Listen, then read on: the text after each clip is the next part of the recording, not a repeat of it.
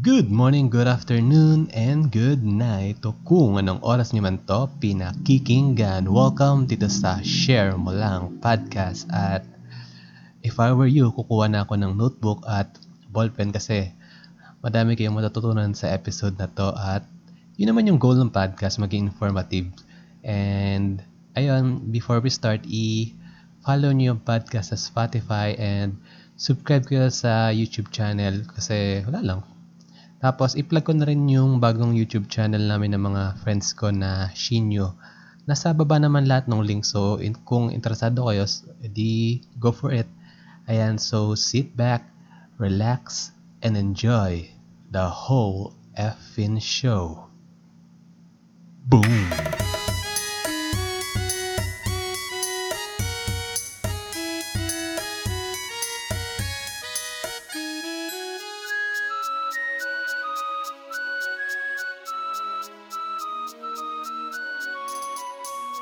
Ayan, so welcome ulit sa yet another episode ng Share Mo Lang Podcast at for the fourth time, nag-seek out tayo sa Reddit ng potential guest and luckily, may nakuha tayo at nasa kabilang linya siya ngayon so much better kung i-welcome na rin natin siya agad-agad. So, hello! Hi, Sherwin! Ayan, so pag-usapan natin yung ano, let's talk about you first para may idea yung mga listeners kung sino ka or any background about sa'yo? Sure. Okay, so first of all, my name is Lulu and um, I'm currently working in the energy industry in Ortigas. And but I'm from Laguna talaga. So currently we are working from home. I'm from Laguna and I've been on lockdown with my parents. So so far okay naman kami. I hope everyone is doing well too. Ayun. Mm. Ayun. So, ang layo pala, no? Sa Laguna ka pa tapos ang work mo sa Ortigas. So, ano, naka-boarding house ka or hindi naman? Yes, that's right. Naka-boarding house sa Mandaluyong, which is walking distance lang from my work. So, I don't mm. need to commute. Kasi alam ko, pag sa Laguna, parang Laguna tapos sa Makati medyo malapit, lapit-lapit na rin, di ba? Mm Yung iba kong friends, nagko-commute sila. Siguro it takes them mga two hours din. Mm. Kasama na yung traffic, yeah. Parang halos same na din sa amin dahil ako kasi from Bulacan. So mm, kapag, layo. kapag pupunta ako ng, kunyari, for example, QC, ganun din, 2 hours. 2 hours, okay. Mm. Marami naman natasakyan. Um, mula sa amin, ano lang, isang bus lang, tapos isang jeep. Mm. So, medyo ayos lang naman. Pero, yun nga, MRT rin kasi yung ano eh, maayos or yun lang yung options. Correct, yeah. Ayan, so, so na-intriga lang kasi ako, di ba nga, nung nag magkausap tayo sa Reddit, isa sa mga sinuggest mong topic is about renewable energy. So, curious lang ako, ano yung, bakit siya yung isa sa mga topic na nais, naisip mong isuggest? Okay. So, um, aside from it being yung nature ng work na ginagawa ko, um, I've been in my company for almost two years and same um, span siya nung involvement ko sa industry, which is energy. And I've been an advocate of um, using clean energy or renewable energy since then. Kasi I think in our times, um, very polluted na yung environment natin, even the water and the land. So, um, nag-evolve na rin yung technology natin. So, the old or the traditional energy sources natin, which is coal and um, gases, kaya siyang i-replace with something na hindi nakaka-hurt sa environment. And I'm really glad and proud that Philippines is um, nakakasabay naman siya sa technology and continuous yung research and efforts ng government and scientists natin para mag-improve din yung electricity sources natin. Mm-hmm.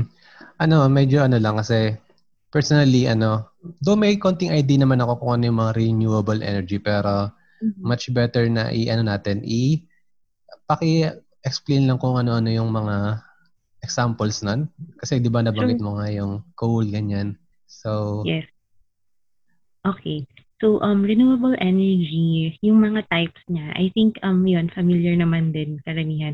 Solar, wind, biomass, um, geothermal, then hydroelectric power plant. So, yun yung mga sources na naturally nag nare-renew siya or nare-replenish, napapalitan ng hindi kailangan ng um, excavation or exploration. Hindi mo siya kailangan kunin from underneath the earth unlike the fossil fuels na ginagamit sa mga um, traditional na power plant.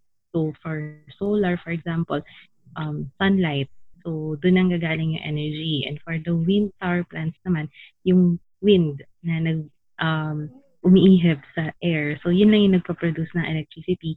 For geothermal naman, so that is the steam that is naturally nasa underground.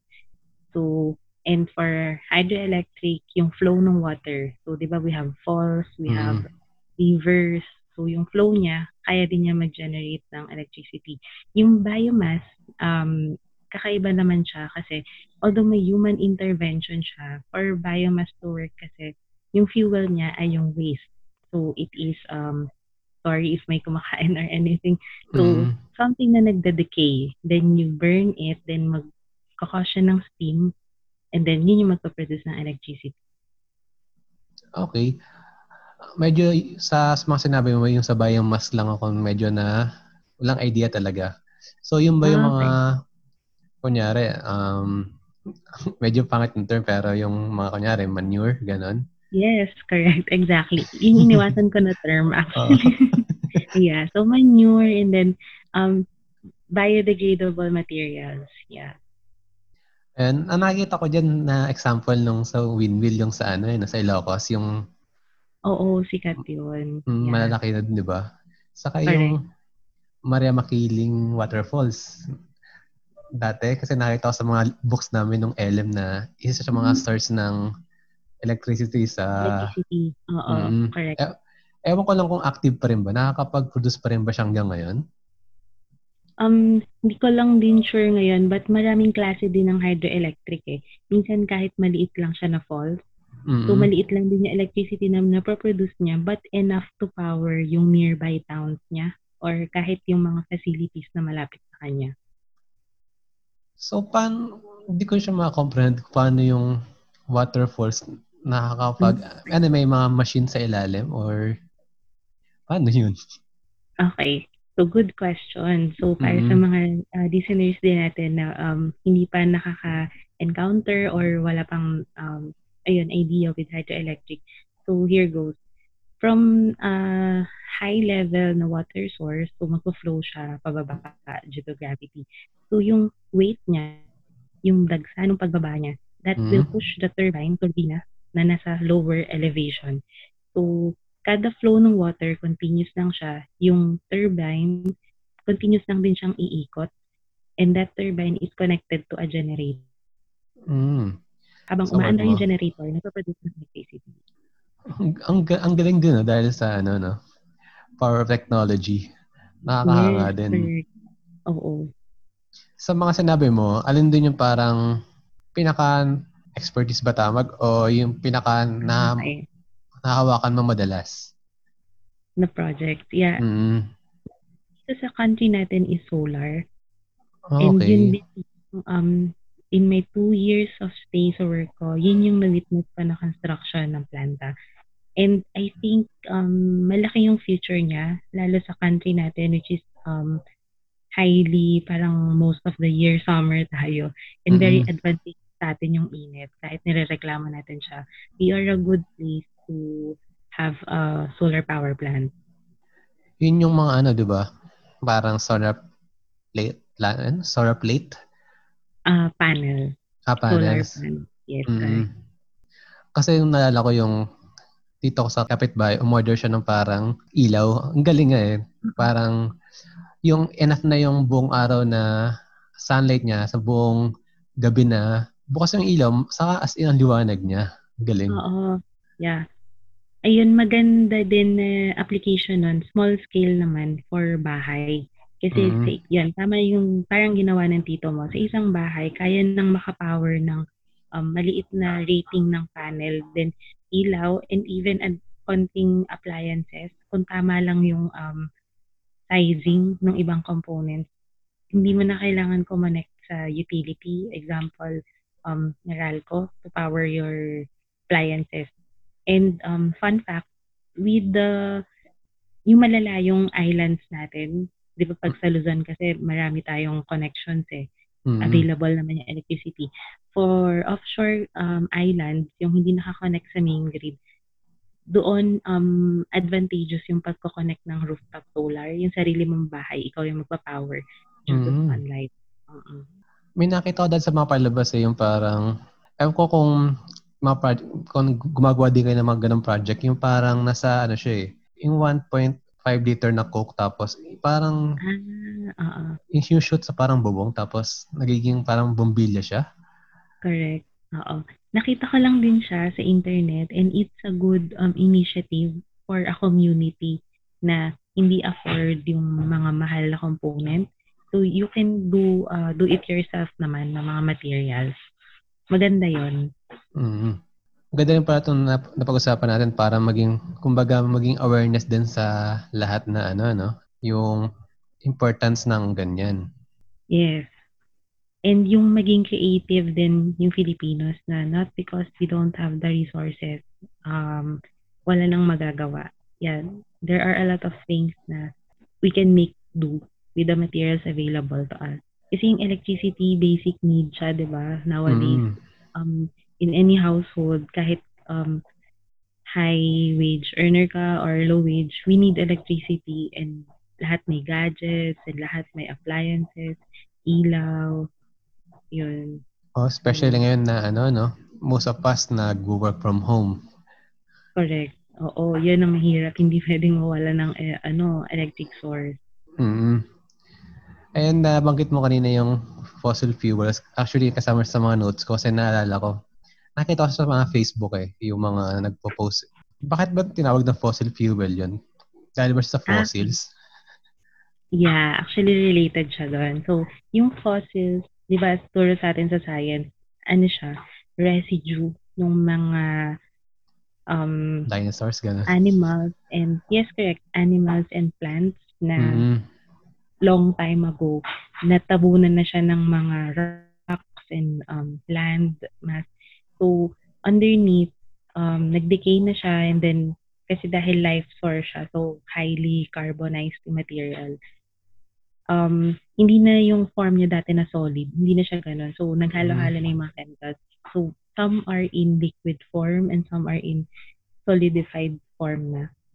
And yun yung ina-extract ng mga uh, miners, mga nagminina to get yung mga coals and fossil fuels natin. So, edi eventually, mauubos at mauubos yun kasi iilan lang naman ng kanya, kunyari mga sabihin dinosaur or animals, plants na na-decay doon. So, nauubos ba siya? Correct, oo. Kasi for the longest time, ang number one na source ng fuel is yung fossil fuels. Mm-hmm. So, imagine ilang decades na na yun yung pinagkukuhanan ng lahat ng sources and it takes hundreds of years bago makapag-produce ng fossil fuel. So, kumbaga, mas mabilis yung consumption natin ng fuel kaysa dun sa production. So, hindi siya nakakasunod. That's why it's nice na yung renewable energy nagiging um, sikat siya lately kasi masasabayan niya yung pagkaubos ng resources natin for fossil fuel. So, ganun pala kasi isip ko yung fossil fuels parang maubos maubos pala pero eventually pala nare-refill din siya pero yun nga lang matagal. Matagal, oo. Pero ano, may kinalaman din ba yan sa ano, yung renewable energy parang connected ba siya sa pollution or Yes. Mm-mm. Kasi um yung renewable energy resources natin um nire-replace niya yung supposedly carbon emissions ng mga traditional power plants natin. So remember I mentioned a while ago, yung fossil fuels highly carbonized siya kasi galing siya sa um, plants and um, animal remains. So kapag binurn siya ng power plant, yung steam nun or yung smoke nun, um, high yung contain niya ng carbon.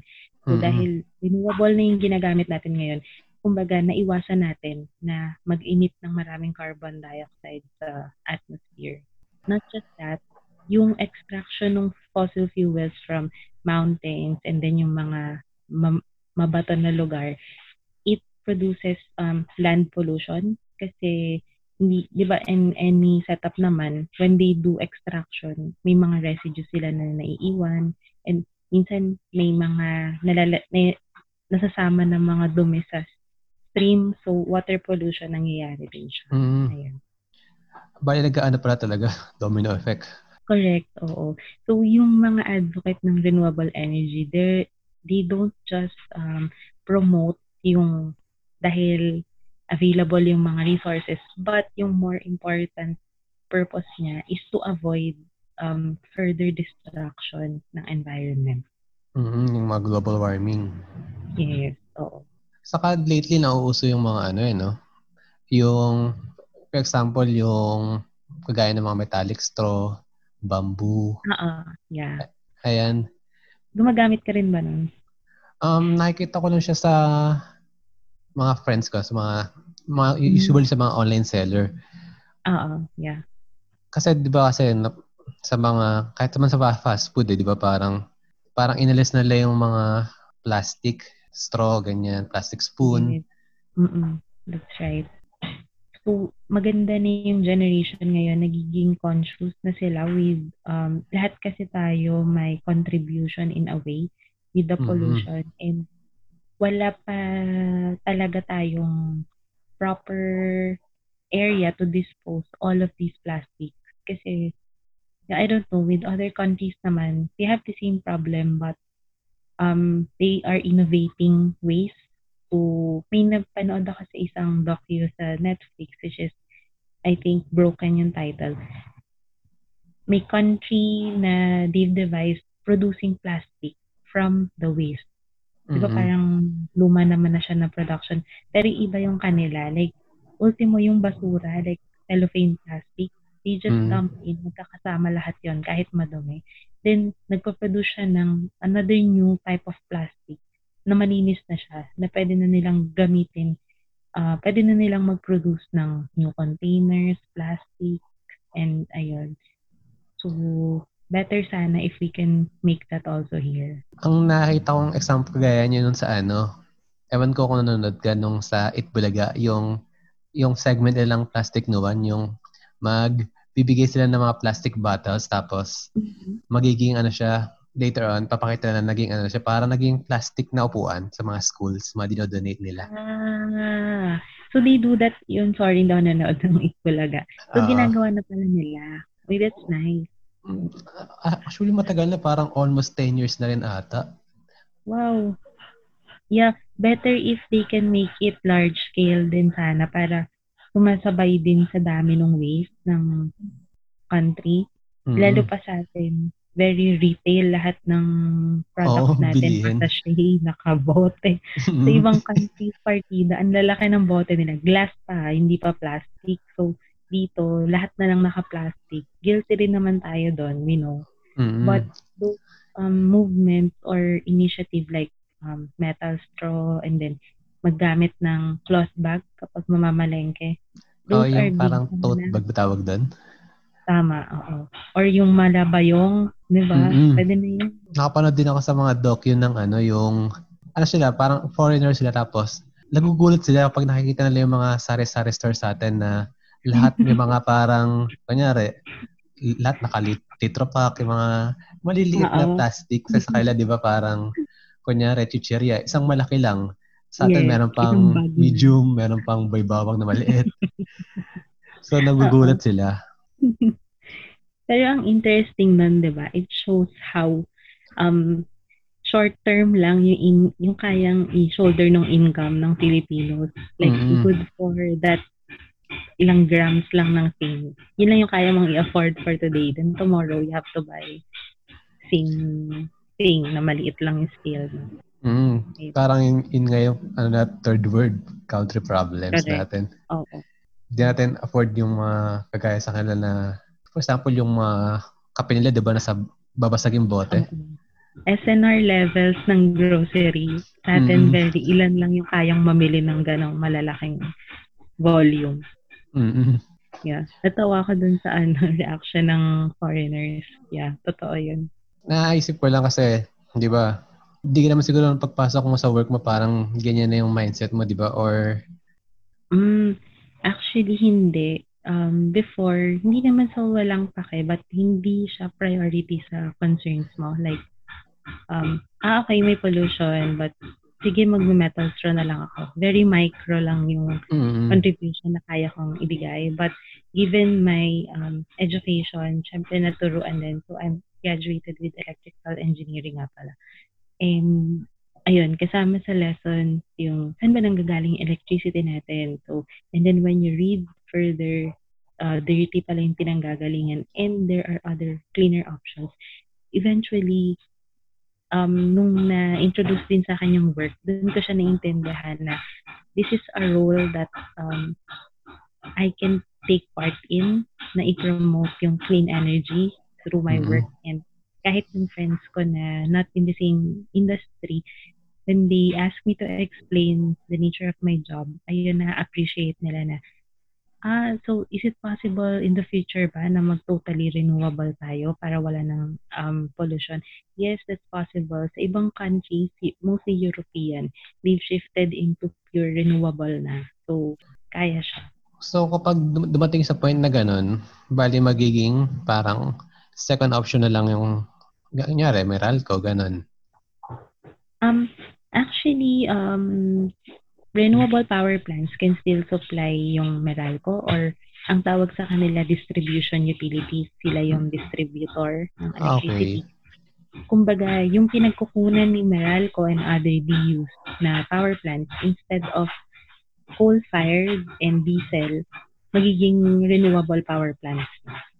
Parang magpapalit lang siya ng parang supplier. Yes, correct. Oo. Hmm, okay. Naisip ko lang kasi, ang dami ko nakita sa FB, di ko sure kung kung legit ba siya or fake news. Or, kasi Okay, go lang. yung unang plastic na ginawa, hanggang ngayon parang di pa rin siya na bubulok. Karamihan daw dun sa mga plastic na yun, nasa, ano, either nasa dagat o kung nasaan man nakatambak. Mm, actually, that's possible naman. And lalo pa siguro yung mga sinaunang materials dati, hindi pa siguro yung may feature na madaling i-breakdown yung components niya. So, kahit Mhm. siguro natural decay yung aasahan, matagal talaga bago ma-achieve yun. That's possible. And kahit sa atin, um, tanda mo ba yung mga brands nung bata pa tayo?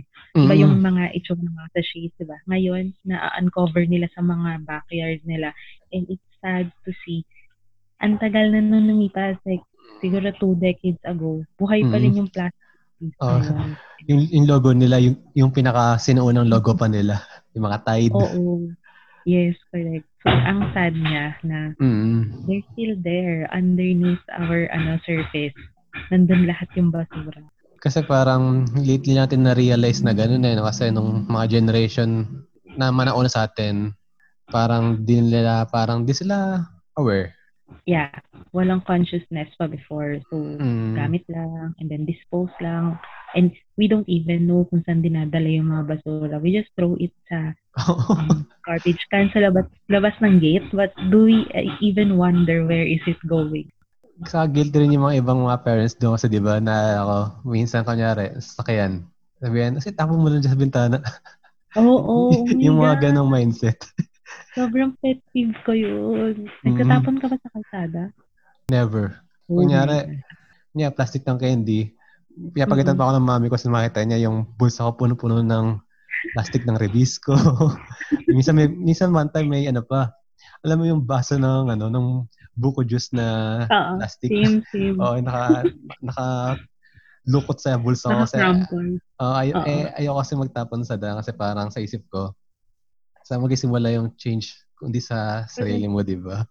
Yes, exactly. And kung kaya mo namang isuksok, like, ano ba, urgent ba yung pagtatapon? Duming-dumi ka na ba? Kaya mo Mhm. siyang ilagay sa bag mo, sa bulsa mo. And I have one experience. My mom kasi na nakasabay ko sa jeep. Then, Mm. bata pa yung anak niya, siguro mga 4 years old. Then, Oo. kinakalabit niya yung mama niya na yung kinain na chip, saan daw ilalagay yung basura. So, sabi ng nanay, itapon daw sa bistana, eh, umaan daw yung jeep. Tapos, Mm-mm. nahuli lang yung reaction ko. Parang sabi ko, pwede naman pong ilagay sa bag. Kasi nakakainis talaga siya. Mm. Gusto ko pa sana ng mahabang litanya, pero enough na siguro na ma-call out siya na that's not nice.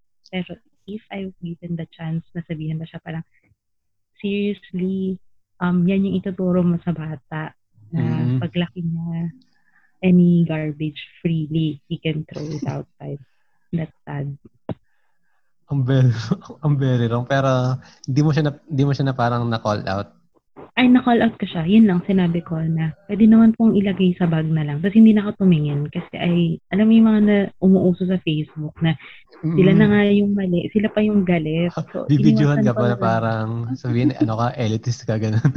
Correct, oo. Tapos sasabihin, ah, porket ganto ganto mayaman ka kasi. Yung mga typical Mm. na, ano, my gosh, sobrang wala sa katwiran.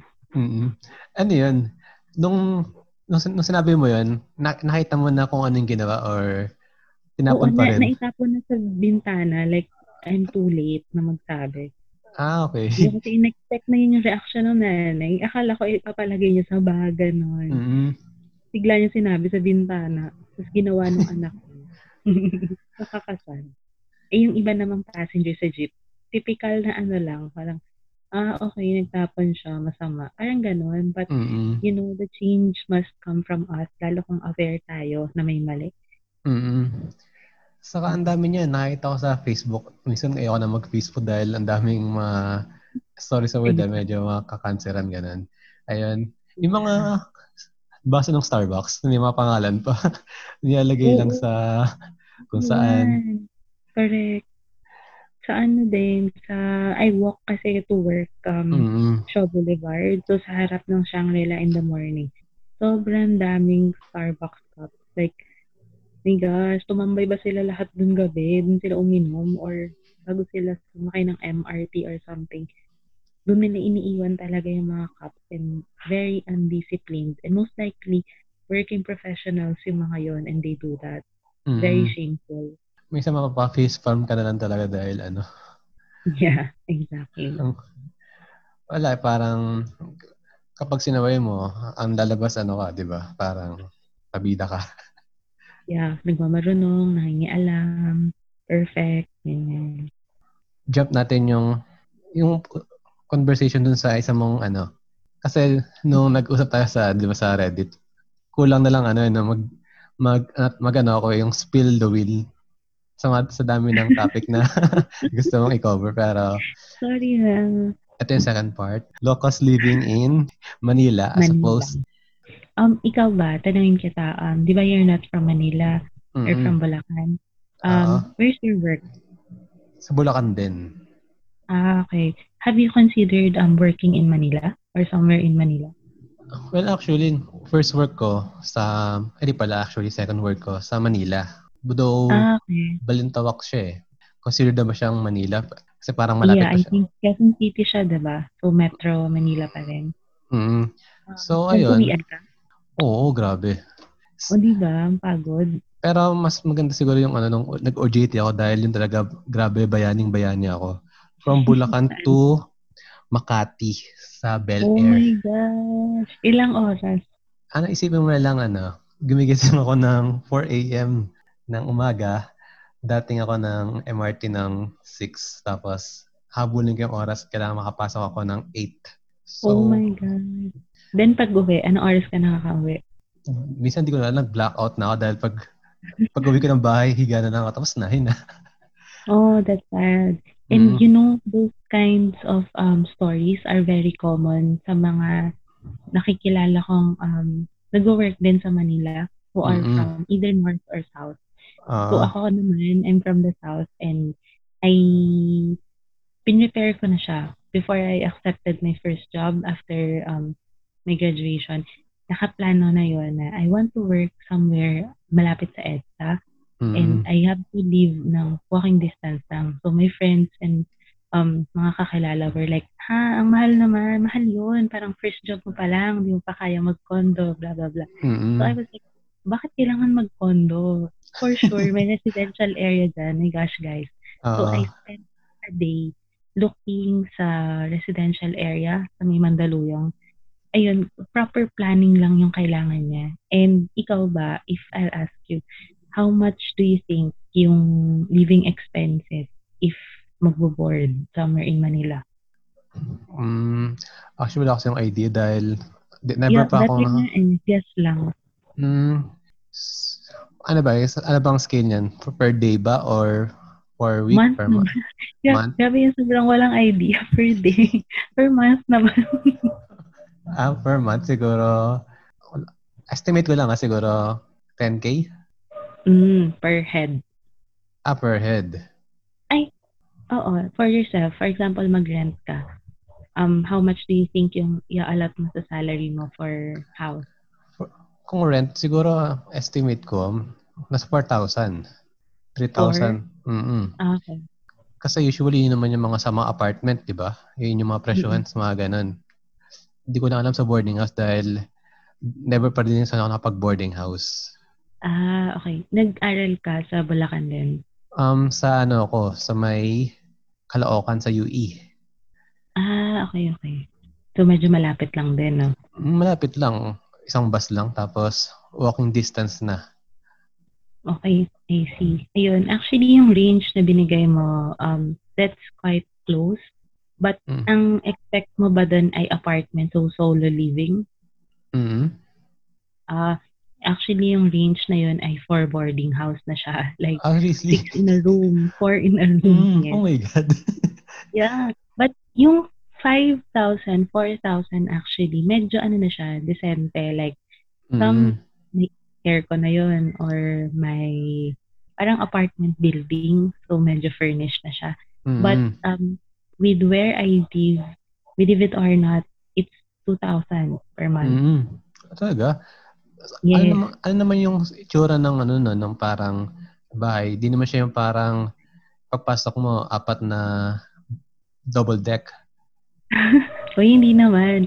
Ilan lang kayo sa room? Anim. Tatlong double deck sa isang room. Mm. And we have a common area na working din yung mga kasama ko, mga Mm-mm. working ladies din. And ang maganda sa kanya, para kang may instant family. Mm. Aside from, kesa mag uh, rent ka alone. Kasi di ba sa office, na-drain ka na, ang dami mo and everything. Tapos wala ka pang mapag-rantan after. So that's the advantage of living with many people. Mm. May pagkakwentuhan ka and they will encourage you. And if you have questions like, may kailangan ka ng ganito, saan ba o pwedeng kumuha? And you have many sources because of those people. Yeah.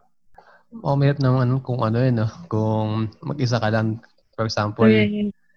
Kasi pag kunyari marami kayong, lalo kung naging friends mo sila, talagang, alam mo, yun, ililook forward mo yung pag-uwi mo dahil may chichika ka sa ganto, ganyan, may may sisirain kayong buhay sa chismis, gano'n. Grabe siya. Oo, pero totoo yan. Oo. Yeah, yun yung bonding nyo at night kasi mostly wala naman masyadong ginagawa, di ba? mm Yun, kwentuhan about life. Then, um, kailan ba yun? If there's typhoon, yung wala kayong pasok, lahat suspended, may kadamay ka man lang sa bahay. mm Na, eh, bawa, parang ngayon lockdown, so may kasama ka man lang na nagtitipid kayo ng pagkain, may kasama ka na uh, nag-receive ng ayuda. Unlike if you're living alone, you can't even ask updates sa neighbors mo kasi nahihiya ka. So, better Mhm. talaga. yun. And, ayun, um, emphasize ko lang yung point on low cost. Um, most people kasi from the province, they don't like working in Manila kasi nga ang thinking nila, ang mahal ng rent, like at least 5,000 yan, at least mm 4,000. So, nalilimit na agad yung opportunity nila for growth, career growth ba, if nasa Mm. Manila. So, nag-resort ka na lang na sa province ka mag-work. Nothing against with working sa um, provinces. Depende naman siya sa industry. Um, mm in my case, yung industry na gusto ko, I went after it, is nasa Manila lang siya, unfortunately. So, So, I have to prepare everything, yung tirahan, then ano yung mga resources na kakailanganin ko. You can easily find that. Yung boarding house ko, I found it on Facebook and Google. Mm-hmm. So, mag-search ka lang talaga ng room for rent, house for rent, boarding house, bed space. And ngayon, ang daming group sa Facebook na you can join in. Then, nagpo-post yung mga landladies to ng one flat left, um, upper bunk, mga ganon. mm-hmm. Very available siya. Kumbaga instant na unlike dati na ano no na magbabahay-bahay ka pa na may Oo, room for rent po ba? may bed space Correct. po. Oo. Tama. Ngayon, ano na yan, online na lang. Ang kasi ang problem ang problem naman kapag kunyari sa province ka tapos sa mag-uwian kayong ano eh, yung pinaka magiging alam mo yun, yung mawala ka ng social life. Kaya mas better na nga din na mag ano, mag rent ka na lang. Correct. Oo. Hindi ka nakaka-miss out ng ganap kasi mostly after work siya nangyayari, di ba? Mm. May office mates kami lagi. Uy, hang, kasi ang awas namin ay 5 p.m. So, Mm. Uy, hanggang ano lang ako, 6. Wow. Wala pa nangyayari ng 6 p.m. Uwi na siya. Mm. Sobrang lungkot. Ayun. Kasi parang sabihin niya na ano, ay kasi mga gagabihin ako, ganito, ganyan. Oo. Like, maaga pa bukas. O, di ba? Parang you're missing out a lot. And Mm. I think while you're working, hindi lang yung work life, hindi lang yung work life mo inside the office yung dapat nag-grow. You Mm. learn then how to socialize and you become mature then by fellowship with other working professionals. Natututo ka rin sa kanila ng kung ano-anong bonding, activities, and stuff. Medyo guilty ako kasi ano ako, yung workplace ko kasi ano lang, totally ano, alam mo yun, yung ako lang mag-isa. Kasi may office ko akong sarili dito. So, ang, alam mo yun, yung parang every time uwi, nakikrib ako ng ano, ng social gathering. ah, Eh, yan. eh, siyempre, yung mga friends ko naman, nasa ano sila, nasa Mani- Manila, ganun. Tapos, meron din silang sariling, parang buhay din. So, parang, wala, so, lungkot lang. Oo, minsan. parang hindi mo sila, hindi sila accessible when you need them. Mm, unlike kapag, kunyari, di ba, yung sa- sabi mo nga na, meron kang, meron kang parang friends sa, board, sa boarding house, tapos meron ka pang friends sa office na pwedeng pag, Right. Oo, correct. And minsan din, ang flexibility niya, if you don't, ano, napagod ka naman with socialization, opposite, you can, um, may option ka to hang out, for example, cafe or park, upo ka lang muna, ayaw mo muna makipag-usap, ganun. But after those few hours, pag uwi mo, may available na ulit na warm bodies na mga kausap mo. mm Kasi, you ang, alone? Sorry. um, living with parents naman ako, pero syempre, iba, iba pa rin kasi yung parang band kapag yung, alam mo yun, yung mga barkada, ganyan. Correct. Ah, uh, guess. Especially nung lately nung nag first half ng ito nung lockdown, 'di ba? Pwede pa mag-work noon pero ang bawal lang yung Metro Manila ganun. So, hindi ako makaluwas. Hindi ko makakasama yung mga friends ko sa Ah, So, yeah. ang lungkot lang.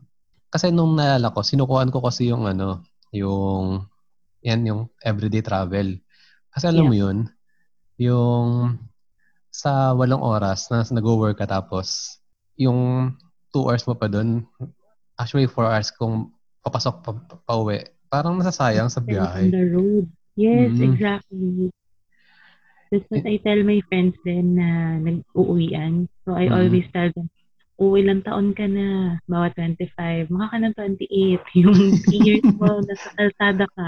I mean, rude siya, but they need those kinds of um truth slapped in Mm-mm. them so that they make the better decision. Like, kahit sabihin nila, eh kasi ikaw, um, sanay ka, tumira mag-isa, blah, blah, blah. Um, Mm. I can't uh, move away from my parents. Tapos sabihin ko, sige, pag uwi mo, 9 p.m., 10 p.m., anong gagawin mo? Matutulog ka. Pagising mo, 4 a.m. Asan yung bonding? Like, anong point? Mm. Like, warm body ka lang na nakikita ng parents mo. You, you don't even get to talk to them kasi they're still sleeping when you leave in the morning. Kapag uwi, So, na- pag- nonsensical. mm, pag uwi, pag uwi mo naman, medyo ano na, parang pagod ka na, ayaw mo na rin makipag, mainit na ulo mo. Correct. Literal na pinagbuktan ka lang ng gate, tapos natutulog na sila. So, Oo. there's no really a good point on staying Mm. na ganun yung lifestyle mo. Tapos, yeah, yung health mo, nagde-deteriorate din kasi nagpupuyat ka and nagugutuman ka sa biyahe. Actually, magagastos ka kasi kakain ka sa bahay, kakain ka sa biyahe. Mm. Um, basta, ang dami mong unnecessary expenses. Unlike if you rent, you learn maturity and um, you learn life. Plus, you get to spend your money wisely kasi you have to work on a budget. And that's Mm-mm. what, um, isa pa sa mga tinuturo ko sa friends ko, budgeting. Like, yeah, Filipinos, our culture is we support our parents, so you allocate a portion of your salary for them. But Mm-mm. how about yourself? Um, ang dami nagre-reklamo na, ah, hindi ko man lang mabigyan yung sarili ka ng reward, blah, blah, blah, bills, Mm. mm Actually, that's workable. If you just um budget it properly, you can buy something for yourself every other cut off or every other month. It's possible. Basta ma- ma-manage mo lang siya ng maayos. And you don't see, wala ka ng time mag-isip about budgeting if you're always commuting and fast-paced lahat ng nangyayari sa'yo. So you miss out on those, ayun, thinking moments. You just sleep sa biyahe. Ang usually maisip lang dyan, puro puro mura na lang maisip mo dyan eh. Tipong mu- murahin mo yung sistema, ganito ganyan na galit na galit ka sa mundo. Correct. Galit ka na sa boss mo, tapos nasiraan pa yung sinakyan mo. Lahat na. Tapos late ka na, may hinahabol kang ano, na-frustrate ka, hindi ka nakasama sa lakad. Mga ganon. mm Parang na, na ano yung buhay mo, parang sasayang. Yeah. Nakabox ka lang and that's sad. Yung mapapansin, 30 ka na, wow, nanakot. 30 ka na, then ang dami mo pang hindi na check sa bucket list mo. mm Yeah, that's sad. Saka, ang ganda ng part na ano yung yung reward, yung reward mo yung sarili mo. Kasi yung iba, ang daming reklamo na ano, di ba? Kagaya ng sinabi mo na di mo lang makapag-base ng maayos, ganyan. Yeah. Kasi ako, ano naman ako parang, yun nga, nag, bibigay din naman ako sa parents ko, pero minimake sure ko na nakakabili din ako ng mga, sabihin natin, mga luho, ganyan. Mga, sabihin natin, mga games. Mga, usually, luho lang mga lalaki, ganun. Mm-mm. Classic. Oo. No judgment. Yeah, that's right. Kasi it motivates you to work harder and look forward sa next cut-off. Kasi, you know, um, lahat ng paghihirap mo, you get rewarded with something that you enjoy. And you don't tempt your family or yung mga sinusuportahan mo na lahat na lang sa kanila napupunta, blah, blah, blah. You Mm. forget about that kasi you get what you like. And ayun, maraming kinds of rewards, right? So not, not just for um, material things. You can Mm. treat yourself to uh, Travel. movie or an Mm. experience, to travel, yeah, right. Lalo ngayon, uso pa yun sa mga millennials and boomers, right? Marami Mm. ng affordable travels na you can do. You save up for it. Lagi kong sinasabi dun sa, ano ko, sa girlfriend ko na, ano, sige lang, parang di ko siya pinipigilan ko niya kasi ano siya eh. Sobrang hilig niya sa, ano, sa mga K-pop, mga concerts, ganyan. So, Okay. And merchandise. Ako sa mga ganyan, sa mga album. Yeah, that's right. Self-care pa rin. And ayun, if you know that you deserve it naman, just give it to yourself. Mm. Basta wag lang yung mga ano, ng mga drugs, ganyan. Oo, wag naman sana ganun. Yung nakaka-promote pa rin ng well-being. Oo. Mamaya, baka sipin ng mga listeners natin na, ay, okay lang pala yung ganun eh. Sundan ko yung gusto ko. sa work eh, makapag-drugs mo. Ganun. Oo. Iba naman yun. Iwas stock hang tayo, guys. Ah, mahirap na ba may kumatok sa inyo. Anything to add ba? Di ko na kasi na, ano, kung nakailang meets tayo eh. Wala naman ah. So, Mm-mm. so ayun, bilang, ano na, last question. Um, so, di ba nag-work ka sa, yun nga, yung nature ng work mo sa industry. So, paano mo na acquire yung ganyang mindset na, kunyari, yung sabi mo kanina na pinapare mo yung sarili mo na mag-work sa Manila dahil yun yung kumbaga parang let's say na dream job mo. Okay. Um, yeah, medyo weird siya na parang kalat na I'm from technical yet I speak parang I finished um something humanities related. It's because I think I read a lot. I like reading blogs and um iba-ibang articles on the internet. Mm-hmm. And I think um we should not be enclosed with whatever we studied. So yun lang yung alam natin. It's better to be um jack of all trades, master of none for me mm-hmm. lang kasi um, it gives you the versatility na kahit anong klaseng people i-deal mo, um, work-related or not, you can easily relate and you can easily um, connect with them. And I think that's one of the most convenient skills that we can have in life, yung connection with different types of people. Mm-hmm. Oh, importante kasi yung ano, na alam mo yon na na-pick up mo yung mga brain ng mga tao sa paligid mo. Right. Kasi part siya ng growing up. Yes. Like me, sa, yung talaga isa sa mga reason ba't ako nag-podcast kasi parang nabanggit ko nga kanina na mag-isa lang ako. So, Mm-mm. naghahanap ako ng mga ano, gusto kong parang makausap na alam ko sa sarili ko may malalearn ako sa huli. So, ang dami ko natutunan sa naging episode natin na to, especially sa pagiging, alam mo yun, pagiging conscious sa nangyayari sa paligid. Kasi, mm, sure. di ba nga, kung ano lang, kung wala kang paki sa paligid mo, sino mo mag-suffer, di ba? Yung mga susunod na generation mo, din magiging anak mo, apo mo, kung yes. That's ano lang yung mundong dat, dadat na nila kapag time na nila.